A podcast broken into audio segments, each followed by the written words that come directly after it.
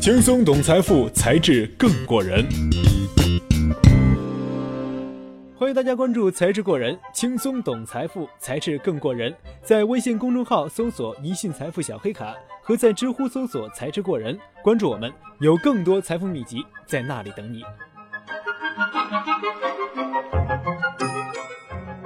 突发情况多多的资本市场呢，就像是二月的天气，阴晴雨雪，风霜雷电，不知道什么时候就会出现一个雷，打得所有投资者都措手不及。远的有亚洲金融危机、欧债危机；近的有英国脱欧、特朗普意外当选。每一个突发事件都会引起全球资本市场的大地震。那么，在这个牵一发而动全身的市场中呢，采取什么策略应对就显得尤为重要。事件驱动策略习惯简称为 EDS，业内人士戏称这个策略的精髓为：不怕没事找事儿，不怕摊上大事儿，就怕太平无事，以致无所事事。事件驱动策略从字面上来理解呢，似乎很容易，就是利用外部环境中发生的大事，亦或者公司的结构性变动，在市场完全做出反应前，采取相应的交易策略并执行。以期赚取超额利润，但其实如何判断事件性质，如何预估事件未来的走势，以及预测市场会做如何反应，做出怎样的交易决定，每一步都至关重要且绝不雷同。并购套利，分分合合创造的都是价值。并购是指公司与公司之间的合并收购，在这个过程中，最常见的做法是做多被收购方，做空收购方，从而赚取价差。其实，在今天的中国。并购重组之风盛行，每个行业的独角兽呢都倾向于大肆吞并收购之后垄断该行业。从滴滴与快滴、美团与大众点评到优酷有土豆、五八和赶集，每一次并购事件都能引起资本的角逐。因此，事件驱动在今日的中国实在是大有可为。困境债券麻雀变凤凰，靠的是眼力。困境债券指的是一些在陷入严重的财政危机。已经开始进行资产重组，甚至申请破产保护的公司，正所谓危中有机。基金经理们通常通过自己的慧眼，在一大堆垃圾股中挑选出还有回天之力的潜力股，以很低的价格买入并持有。待这些公司重组成功，走出困境时，这些垃圾股就能实现麻雀变凤凰了。二零零八年，美国最大的中小企业商业贷款机构 CIT 集团遭遇了流动性崩溃。当时，全球第九大对冲基金的基金经理克勒曼发现，这家公司实力尚存，即使在最坏的情况下，清算后的资产也可以还清至少百分之八十的无担保债务。于是，他在债券价格跌到面值百分之六十五至百分之七十五时开始建仓，一路加仓，直至债券跌到百分之四十。最终，CIT 重组后脱离了破产程序，东山再起。克莱曼持有的债券赚回了百分之八十的面值，大获全胜。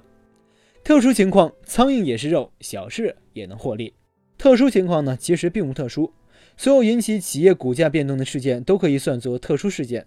资产出售、资产剥离、股票回购、定向增发、股东及管理层行动等，都可以算作特殊情况。除此之外呢，国内外的黑天鹅、白天鹅等等突发事件都可以算作特殊情况，去捕捉交易机会。因此，所谓特殊情况，是指对一切情况的随机应变能力。而普天之下把事件驱动策略运用的犹如神助，正是被世人称为索罗斯接班人的约翰·保尔森。一九九四年，保尔森放弃了贝尔斯登的执行董事的职位，成立了自己的对冲基金——保尔森对冲基金。一个只有两个人的小公司，擅长做空的他，在等待一个事件的爆发，给他启示的时机。果然，这个时机在二零零一年到来了。二零零一年，互联网泡沫破灭，互联网概念股狂跌。保尔森早就判断出，众多在虚高股价支撑的并购案会死掉，因此他大量卖空互联网股，使得二零零一年至二零零二年哀鸿遍野的市场环境中，他的基金增长了百分之五。闻风而来的投资人纷纷献上了钞票。到二零零五年，他管理的资产达到了四十亿美元之多了。这并不是成就保尔森的巅峰之作，真正把他推上顶峰的是二零零七年的次贷危机的爆发。二零零五年，保尔森凭借过人的洞察力，已经感觉地产泡沫将会破灭。通过大量的实地调研，发现放贷款已经越来越难回收资金，于是保尔森开始做空地产。但这之后的很长时间内呢，美国房地产借贷方还是对购房者倾囊以售。购房者也乐于接受宽松的借贷条件，并在此催生下房价一路攀升。保尔森迎来的是不断亏损。二零零六年底，次贷危机已经初见端倪。保尔森的基金已经扭亏为盈，升值百分之二十。到二零零七年，次贷危机全面爆发，华尔街一片狼藉，大量百年老店关门倒闭。但保尔森管理的两只基金中的一只基金升值百分之五百九十，另一只基金升值百分之三百五十，基金总规模已经达到了二百八十亿美元。这一年，保尔森在二零零七年的个人收入达到了三十七亿美元，一举登上二零零七年度最赚钱基金经理榜首，力压金融大鳄索罗斯和西蒙斯，被称为华尔街对冲第一人。这两个案例呢，也成为了史上最成功的事件驱动策略的案例。事件驱动策略在美国已经流行了数十年，且日趋成熟，但在中国还属于方兴未艾阶段。兵器虽好，还得高手使用才能物尽其用。事件驱动策略能够做到紧盯市场，抓住机会，合理行动，抓取收益，可以在突发事件到来前提前布局，不打无准备之仗。好了，今天的节目就到这里。轻松懂财富，才智更过人。感谢收听《才智过人》，喜欢才智过人的朋友还可以关注微信公众号“一信财富小黑卡”和知乎的同名专栏“才智过人”，与我们实时互动。那里有更多精彩的内容在等你。我是杨涛，下期节目再见。